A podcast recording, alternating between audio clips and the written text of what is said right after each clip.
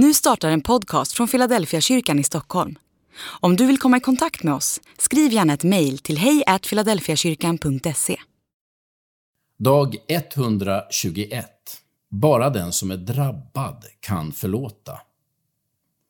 Han som inte visste vad synd var, honom gjorde Gud till ett med synden för vår skull, för att vi genom honom skulle bli till ett med Guds rättfärdighet. Andra Korintierbrevet kapitel 5 och vers 21. Det finns en insikt som allt mer har gått upp för mig med tiden. Bara den som har blivit drabbad kan förlåta. Om Jesus ska förlåta synder på riktigt måste han ha blivit drabbad av dem. Om jag går emellan i en konflikt mellan två parter och vänder mig till den ena av dem och säger att han är förlåten, oavsett vad han har sagt eller gjort, så skulle det leda till stora diskussioner.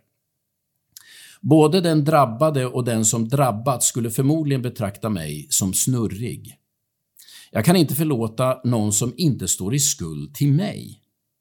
I vårt allmänna rättsmedvetande ligger en stark känsla av att det bara är den som blivit drabbad av ett övergrepp eller en förlust som kan efterskänka skulden.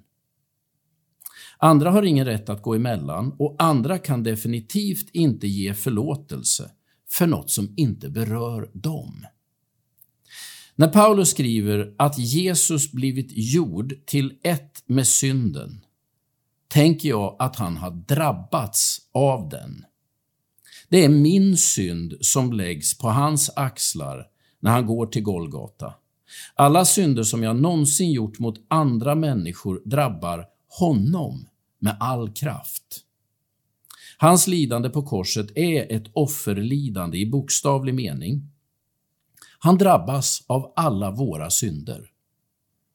Och han kan lida för alla synder vi människor gjort mot varandra eftersom han är Gud. Han är skaparen och upprätthållaren av varje människa. Därför drabbar alla synder vi gör mot varandra honom också.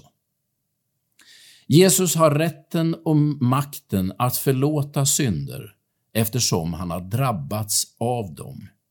Även om den du har syndat mot inte vill förlåta dig, så har Jesus kraften och rätten att förlåta dig.